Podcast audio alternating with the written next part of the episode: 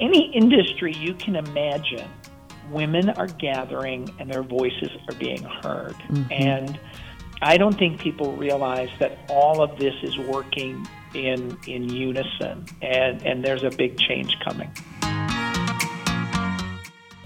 Less than um, one tenth of one percent of harassment suits um, are, are ever done away with. That there was nothing there, right? These these are men. The, the Me Too men are heinous in their approach. Um, they're, they're quid pro quo in power for advancement. Um, the average man has nothing to worry about. Hello, everyone. Welcome to Powering Up, a cross generational conversation about leadership and power through a female lens. I'm Ann Doyle, author of Powering Up How America's Women Achievers Become Leaders and my co host and millennial niece, Monica Doyle, is on vacation this week. And you know, Father's Day is coming up, and I thought it would be very appropriate to talk this week about men. Uh, so much of the news recently has been full of ways that men are negatively impacting women's lives, from making decisions about our legal rights to widespread sexual harassment at work uh, I thought it would be nice to turn our powering up spotlight on one of the greatest male allies I know. Jeffrey Tobias Halter is president of YWomen, a strategic gender consulting company that focuses on the engagement of men in women's leadership advancement.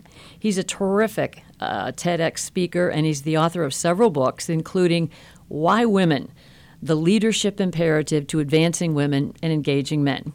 And I have to say that any man who will go on stage wearing a pair of size 14 red high heels and tell the audience it's time to stop asking women to lean in and start asking men to stand up has my attention, he has my respect, and he has my everlasting gratitude. Welcome, Jeffrey. Hi, thanks, Ann. I, uh, I, heard you laughing there. I've seen you in action. Context around me the the women's shoes. absolutely, absolutely. Well, I'm going to let you do it right away, but I just wanted to say that you know you and I have been working on women's leadership issues for a couple of decades, and first got to know each other a couple of years ago when we were both keynote speakers at an event in Chicago. And I'm just curious: um, Are you as discouraged as I am? About how progress is barely discernible, and there's plenty of evidence that in some ways the U.S. is actually going backwards. Yeah, you know, uh, it's it's an interesting topic. Um, I started this work. You know, I was in sales for 20 years. I still kind of tie everything I do from a from a managing diversity and leveraging inclusion standpoint back to the business. I'm, I'm a big believer in leaders need to see the bottom line connection. And so I I started this work. Uh, my first 11 years were with Coca Cola. I've been on my own uh, for the last eight, focused primarily on women and engaging men. Mm-hmm. And uh, if you had told me 20 years ago this is what the numbers would be like, I, I would have laughed at you and said, no, it can't possibly be. Mm-hmm. Um, but it certainly is. And it's certainly, uh, I think it's, uh, it is disappointing. And I know we're going to talk later about the fact I'm very hopeful for the future. Um, but yeah, if, if as we look to move into 2020, the, the fact that we're quite frankly still having this conversation, right, is completely disappointing. Mm-hmm.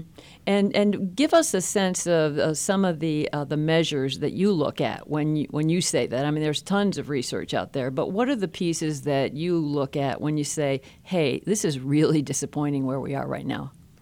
Yeah, you know there there there are so many different metrics. Um, obviously, the big one that that people turn to, and it, and again, you know, it, it's it's this context of we still don't have enough women in the C-suite. We still don't have enough women in the uh, in senior leader roles.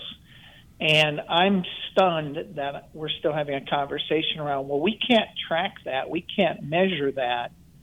when in fact, in business, we track everything, and we hold people accountable to everything. But we're still talking about this literal 1990s terms of quotas which, which is a bare minimum, which doesn't even reflect the available talent pool. And and as I meet with companies, um, you know, all across the board, uh, many companies are still well, you know, we can't talk about that. And, and I reference two things. One is the latest McKinsey study, Delivering Through Diversity, said 78% of business leaders believe in the business case for diversity and inclusion, but only 17% hold their people accountable. Mm. Well, who's going to do anything Wow. if it doesn't affect me? Then it's just a nice thing to do. So, this one notion of leadership accountability Mm-hmm. really has to take the forefront. And then we get into this notion, you know, the first pass is always, well, you know, we don't have any women ready. Uh, They're know, still saying that to you? Oh yeah, oh yeah, absolutely. Well, and and many companies, um, well intended, have gone to diverse slates, where at least one of the three people has to be a, a woman or, or a person of color, Mm-hmm. and and critically they have to match the necessary skill set. So this isn't tokenism; it's you know um, sourcing working really hard. Um, but but then when all of a sudden that job comes open and we have no women ready, um, somebody needs to look the senior leader in the eye and say, Jim, six months ago you had no women ready, Mm-hmm. and now you have no women ready. I think we have a problem here. I don't think you know how to develop people, and I don't think you need to know what you're doing. And it only takes one of those, Ann, but it's Mm-hmm. this notion of we don't have anybody ready. Yeah. Well, you know what? I'll take that one time as a senior leader, Yeah. but if you bring me that same excuse again, it's not going to pass. Yeah. So, so that's this accountability piece, and leaders Mm-hmm. treating this like a business imperative that it is. Mm-hmm. Well, you talk about your sales. You know, you basically said, "Hey, if you didn't meet your sales goals, what happens?" Absolutely. You know, I tell a story that uh, a lot of people say we're on a diversity journey. Mm-hmm. Um, I was never on a sales journey. You know, I know you weren't either. If you didn't hit your goal every quarter, they fired us. Oh, but yet, you know, a, a journey, you know, companies, people go on journeys. Companies implement long term strategic plans with measures, accountability, uh, and deliverables. And, and that's the big piece that's missing. Um, this is about half of my business. I, I work with companies to develop three to five year strategic plans because realistically, 400 out of the Fortune 500 have a bunch of disjointed women's programs, but they don't have anything close to what you would call a true business leadership strategy Wow. um, to advance women. Wow. And it's really sad. That is so One of the other discouraging. stories I tell Ann. So think about this. You know, most companies have women's resource groups Yep. and and these are very well-meaning, well-intended folks who get together, and and most of them are charged with helping support women's leadership advancement in their company. Mm-hmm. Well, think about this: if I came to you and said, "Ann, we're going to have a big M and A project, billion-dollar acquisition, and I'm going to give you 35 really well-meaning volunteers." And I don't know, twenty thousand dollars. Is that enough to do that with? Um, you can do that, can't you? Well, I'm laughing because I don't wanna cry. Women, right? Yeah. Yeah. You know. Exactly. You know, so- oh my you know, gosh. This is another big question. You've got to ask companies how much money are you actually spending? Yeah. And and I guarantee you, most are spending less than five hundred thousand dollars. Well, less than five hundred thousand dollars. hmm Even really is- big companies. Even really big companies, which sounds like a lot of money, it's not. Now, when you're making Yeah. thirty billion dollars a quarter, Right, right. Well, on top of all this discouraging resistance and apathy or being unprepared or not taking it seriously or whatever that's been going on in the corporate and the professional world for a long time, is you have this whole backlash now because of the Me Too movement. And I just want to mention a couple of things. I know you're familiar with this uh, polling and stuff, but some of the, the new polling that's out is that 60% of managers who are men are uncomfortable participating in a common work activity with a woman, such Yep. as mentoring, working alone, socializing, and that's a 32% jump from a year ago Yep. Yep. and and senior level men now much more hesitant than let's say a year or two ago uh, to spend time with junior women you know mentoring them sponsoring them advancing them um, th- this is this is another whole j- j- what is this fear and overreaction Well, all about You- Yeah, so there's a couple things going on. You know, one is I, I'm going to tell you it is a complete cop out. Um, people are using this as an excuse because less than um, one tenth of one percent of harassment suits um, are, are ever done away with. That there was nothing there, right? These these are men. The, the Me Too men are heinous in their approach. Um, they're, they're quid pro quo in power for advancement. Um, the average man has nothing to worry about. And I think they're using this, many men, many companies are using this as an excuse. mm-hmm. And then again, it gets back to senior leadership. There has been no greater time for CEOs to do two things. One is they have to issue a zero tolerance policy that says um, if I hear about it, or if you hear about it and choose not to report it, you're going to get fired. Bar none, zero tolerance. And oh, by the way, if we live our values that are on our company wall and on our letterhead, this will not be an issue. But number two, if I hear a single incident of a man refusing to work with a woman, mentor a woman, coach a woman, then they're going to have to answer to me. Mm-hmm. So it's got to be both. Mm-hmm. And what's missing is that second part. I mean, again, it goes back to just common sense. You can't stop talking to half of your workforce, yeah right? yeah and, and yeah, and so and, and so again, you know, the the Me Too's are grabbing the headlines. The the the companies, you know, that this uh, this lean in research. I think I want to I want to say the numbers high because I'm I'm such an optimist and Pollyanna in my approach. Um, you know, one of the things we we talked about earlier. Um, I actually run a program for men who want to be advocates, and we spend seven hours, thirty men at a time, wow talking about how we can be better advocates mm-hmm. and and how we can coach women, and um, and so it's funny because we we've touched on a couple of these things, but I'll I'll frame it up kind of in the gist of what that workshop is. Yeah, you definitely. mentioned fear, you mentioned fear, you mentioned apathy. Yep.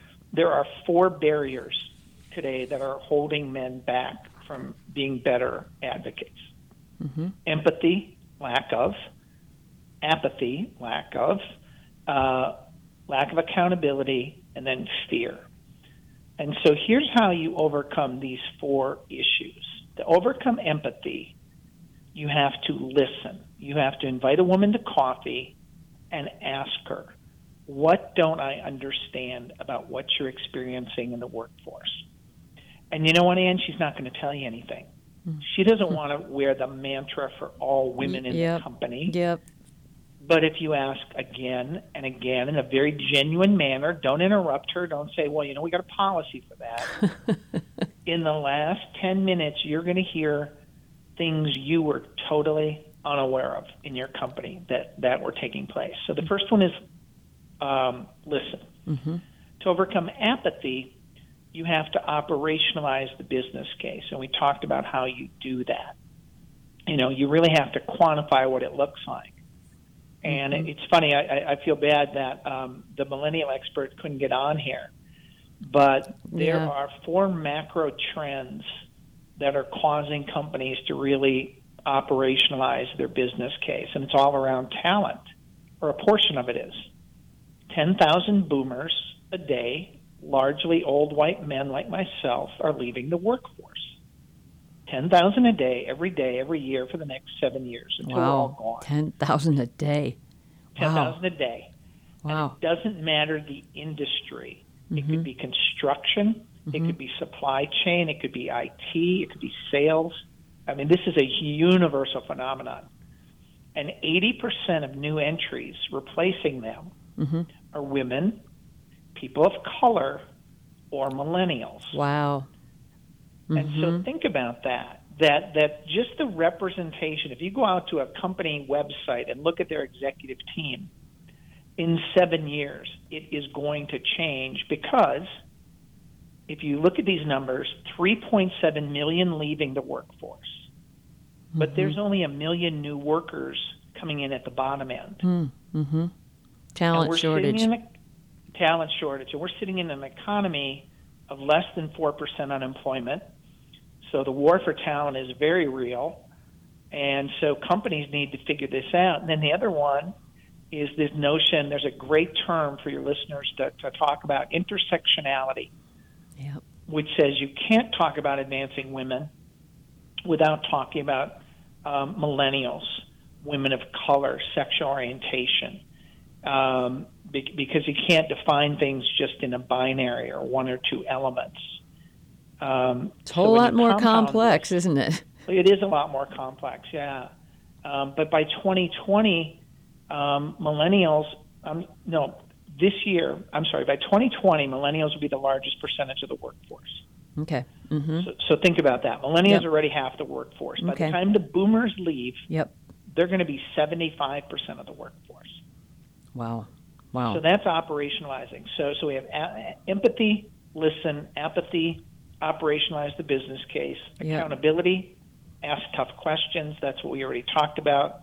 And then the last one is fear. and then the fear piece. Yep. And and the way I have found that people overcome fear is through a personal connection. And I'm not saying you can be I've seen people who are advocates, but most people and it doesn't matter what you're advocating for. Pick a pick a topic of advocacy. There is some personal connection there that drives you.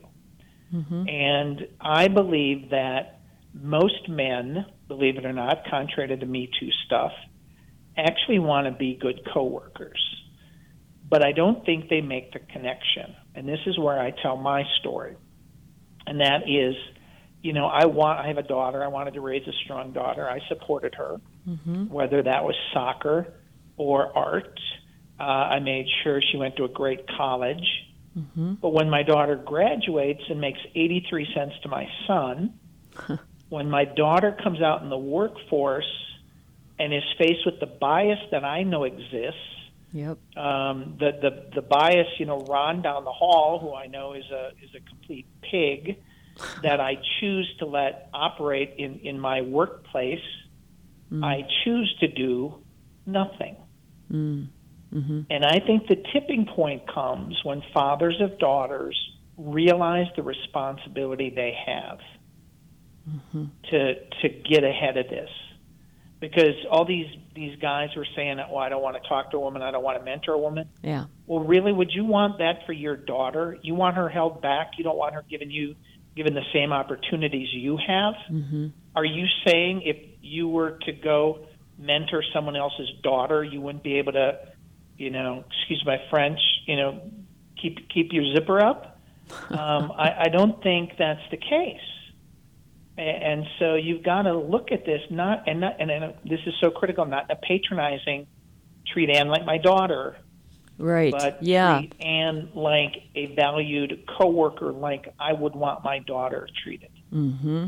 Mm-hmm. So, and I think that's, and I think that's how you, and that's how this is going to be. That's how you're going to win this by getting men specifically to realize the responsibility they have. And that's how you're getting to men. I I mean, it, it's uh, incredible to me. I mean, you you are um, you make the business case and all that kind of thing, but you're also very tough on men. I am very tough. on Yeah, I mean, you don't Um, take any BS. So You're No, like, but that's a cop-out. That's an- need to do. It is. See, and you can do that in a way that men won't accept that from a woman. you Uh, know, and this is so funny, and I hear this a lot, right? And and again, you know, we talk about unconscious bias all the time, and, and I'm not justifying this, but you and I could stand in front of the same, you know, majority male leaders, Yep. say the exact same thing, and they think you're playing the women's card, and Jeff is this visionary leader. It's all right. We need you as a visionary leader there, Jeff. But you know, and to your point, Yep. I can say things you can't, and Yeah. they hear it differently. Yeah, So, exactly. so Well, um, it, and, and and that's why I need more of me, Ann. There's, well, there's only there's only about three of us in the whole. I I know you are a rare breed, and, and I've got to give you a chance to explain those red high heels because I started Oh, out with that, and I want to encourage our listeners to watch your TED Talk. I mean, there's a number of videos you can find them online, um, but tell Yep. us about that. Was brilliant. Tell me So, how you came you. up with that, and what Yeah, you do. So, um, you know, when you get an opportunity to do a TED talk, you know, you've got to make it memorable. And I was talking to some of my colleagues about the different experiences men and women have in the workforce that men aren't even aware of. hmm And we were just kind of brainstorming around, you know, what how do you visualize that? And this is a line actually from my from my talk, but somebody said, well, you know, Ginger Rogers said uh, women have to Oh. dance backwards in high heels. Yep. And we just kind of thought about that and went, oh my God, what a great visual aid. Because number one, they're uncomfortable to wear. um, you know, number two, they represent different experiences that men and women are having. Yep. Um, third, they're a complete violation of the man code. um, but Yeah. then I showed this great visual that says if we look at senior leadership, Right. 17 pairs of shoes belong to men, only three belong to women. Right. And that's a powerful counter to this perception that many men have out there that, gee, you know, Yeah. I mean, you got to be a woman to get promoted these days. Absolutely. And, and all this stuff, when a woman does get promoted, oh, you know, that was just a token hire. Mm-hmm. Well, I'm sorry, when seven out of eight promotions in your company are still going to men, um, I don't think men are being disparately impacted at all. So Yeah. um, there's a great video, and, and I'm and apologize, I'm drawing a blank on her name, but if you go out and research, flip it to test it. Flip it to Um, test it. Okay. Flip it to test it. She's the head of HR for Roche Pharmaceuticals in Switzerland. Okay. and uh, I had an opportunity to talk to her. She has an amazing TED talk, and uh, I will actually connect the two of you. You can get her on for a podcast. Okay. I'd love that. Um, but she opens up her TED talk by talking about she realized she had biases and they were against other women, and it was groundbreaking to her. But when you get into these gender-based conversations, she uses this test, and she told me about this, and I think it's fascinating. And so when you're having this conversation around, well, why do we need to, you know, track women's advancement? Mm-hmm. Instead of saying, you know, 20% is good enough, or you know, we need to aim for 22%, you flip that and say, oh, so you're perfectly happy keeping leadership at 77% men. Is that correct? and it's so subtle, and yet it's so embarrassing at the same time. Well, no, no, no, no, no. You know, but instead of trying to move from 20 to 22, wh- when you frame it in the in the 70 percent, oh, you you want to keep 70 percent status quo, you're happy with that. It just changes the dialogue, and it's so subtle and it works. So I'll give you that one too. Wow. but, wow. uh, yeah. That's great. Well, you know, I started out talking about the fact that we are going to run this um, with Father's Day coming up here. And Mm-hmm. I know you have a, I believe you call it the Father of a Daughter initiative. Tell us about that. Yep, you can download this from my website. It's uh, www.theletterywomen.biz, and uh, basically print it out. Um, commit to do one of ten activities on a daily basis to demonstrate your advocacy for women in support of your daughter. And they're built on the four principles of listen, learn, lead, have the will. And quite frankly, one of the most important ones is just putting it in your office to mark you as an advocate so that women can approach you in a safe, confidential manner and talk to you. Um, there's also a version called Advocating for Women uh, for the folks out there, you know, who, who maybe don't have daughters. Um, and and uh, they can just post that as well to mark them as an advocate for women. But this one simple gesture um, is just really, really powerful, and it reminds you on a daily basis do one of these ten things. Okay, that's well, that's fantastic. And you know, we've been talking a lot during uh, this podcast about how discouraged we are and how uh, much work we have to do. But I know that you told me that you believe actually that we're about to approach a critical moment uh, when we're going to have perhaps a paradigm change in terms of advancing women. Um, what's the good news here, Jeffrey? Yeah, um, you know, it's funny. I've talked around these points, but I actually believe that that women are now beyond the tipping point. I, I think they reached it um, sometime last year, and it's and it's really a collectiveness of a number of things going on. Um, one is women are gathering and women are talking. You know, um, 30 months ago, a million women marched on Washington demanding their voices be heard. I was there. And then, you know, and and then just this last election cycle was a payoff of that, and more women going into government roles. Yep. But then you're seeing states like California, which are mandating three women on their board by 2022. Yep. Now the fine is only three hundred thousand dollars, but if you show up on this list without one, uh, without three women on your board, social media is going to cast you out. There's some shaming it's not there. about the money; it's the shaming. Yeah. And then you look at Google. You know, uh, the Google March Out was so powerful because women were demanding That's right. that forced arbitration be taken out of their employment contracts. And for your listeners who don't know what that is, basically it means I can fire you anytime I want for any reason, and you have no recourse. And it really plays into sexual harassment, where even today, most companies um, the the woman who reports sexual harassment is often turned into the victim. And as you read the statistics, she's many times forced to leave her industry. A huge impact on her on her long term savings. Mm-hmm. So so this notion, Google also asked for a seat on their board.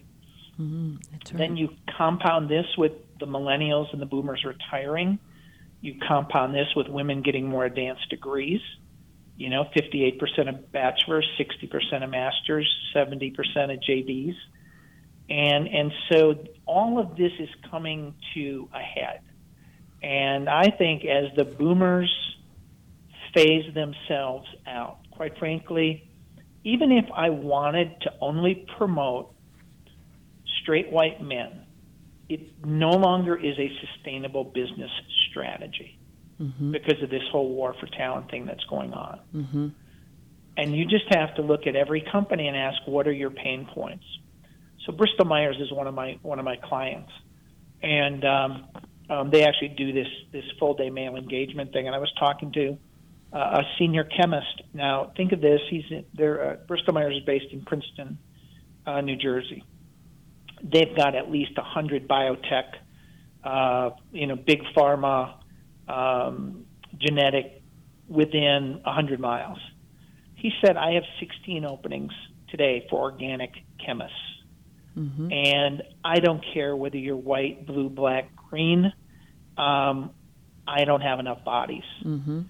And so what's happening is employees are voting with their feet. And if you are not finding ways to make flexibility work, if you don't have progressive HR policies, if you don't have transparency.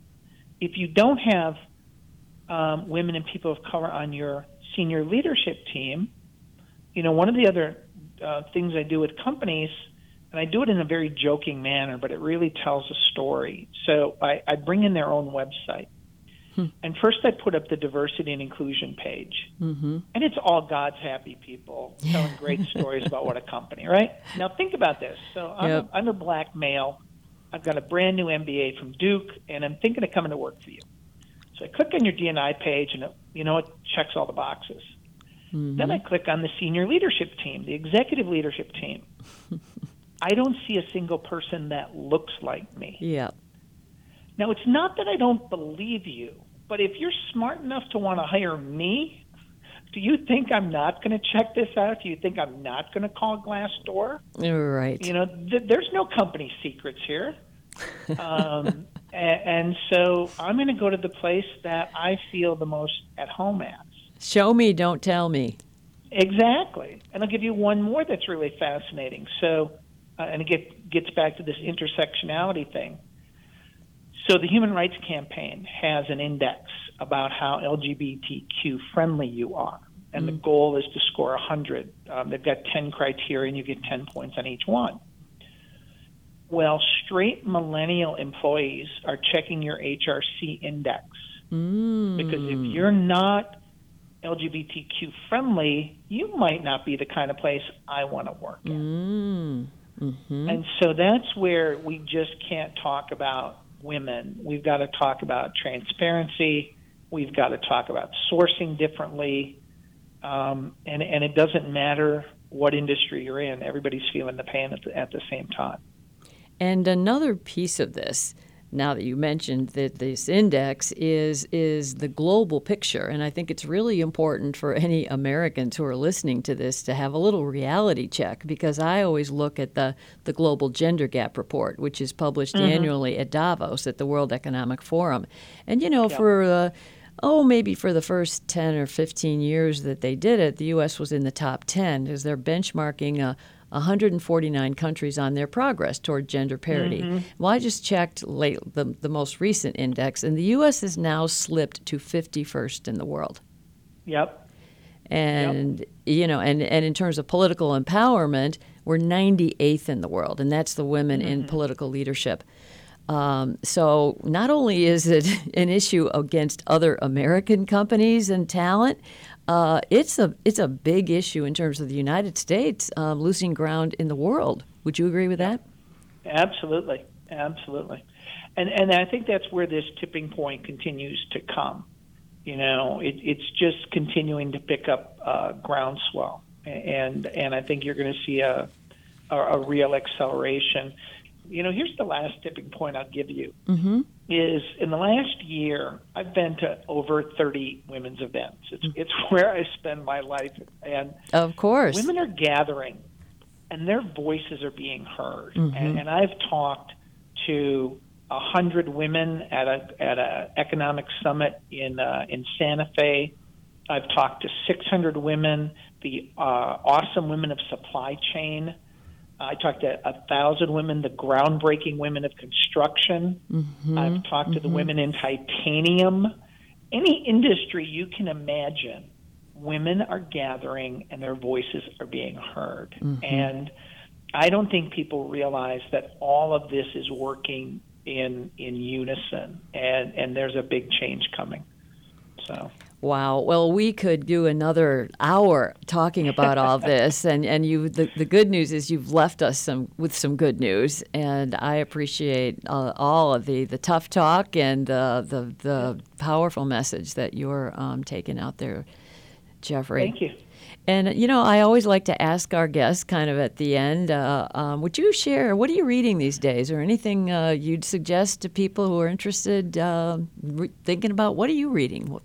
Yeah, boy, you know that's a good one. Um, I most of my stuff I'm reading is, you know, I, I'm a big uh, magazine guy, so I'm, you know, I, I read, you know, Fortune cover to cover, and uh, uh, Entertainment Weekly actually is my guilty pleasure. But I, uh, I was thinking back that um, a book I recently reread and it had to do around this whole kind of the Me Too movement, and that was uh, Gretchen Carlson's Be Fierce. Oh yeah. Um, and uh, and what caused me to read it is I, I read that they're actually making a movie about uh, Roger Ailes, which is just galling to me in the first place.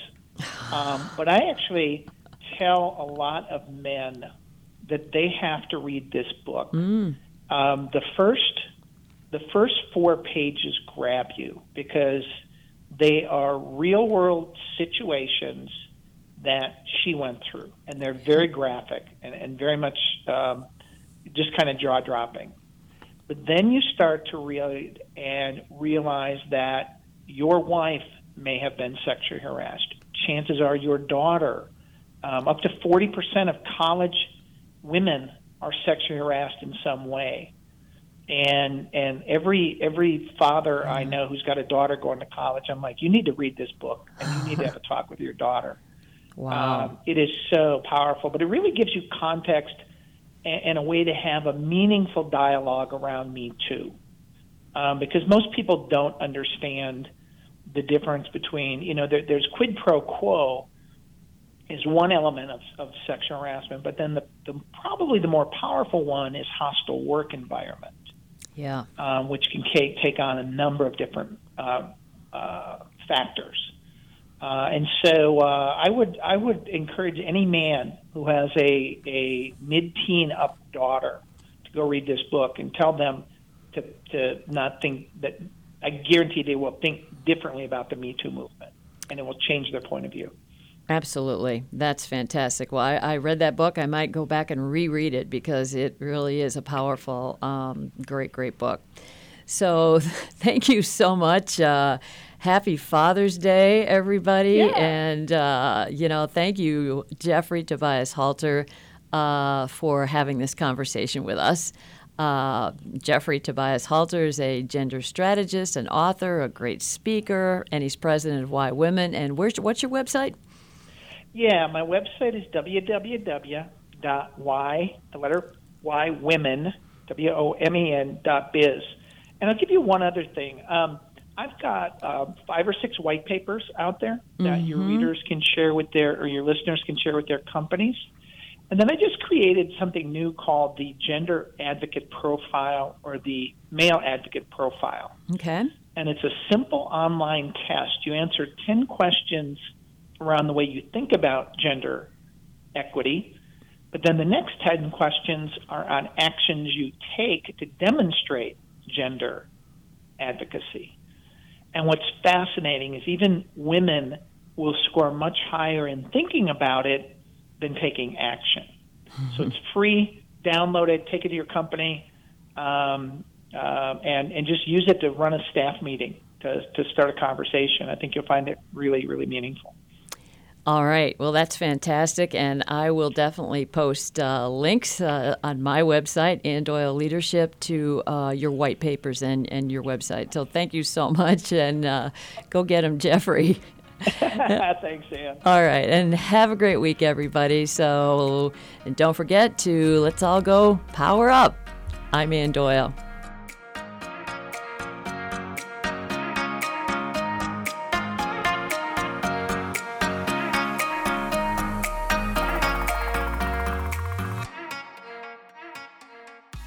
Thanks for joining us at Powering Up. We hope you'll subscribe and share us with your network. Monica and I would love to hear from you through the Powering Up Women Facebook page or at Ann Doyle LDR on Twitter. And remember, power is the currency for getting things done. Claim yours and put it to work.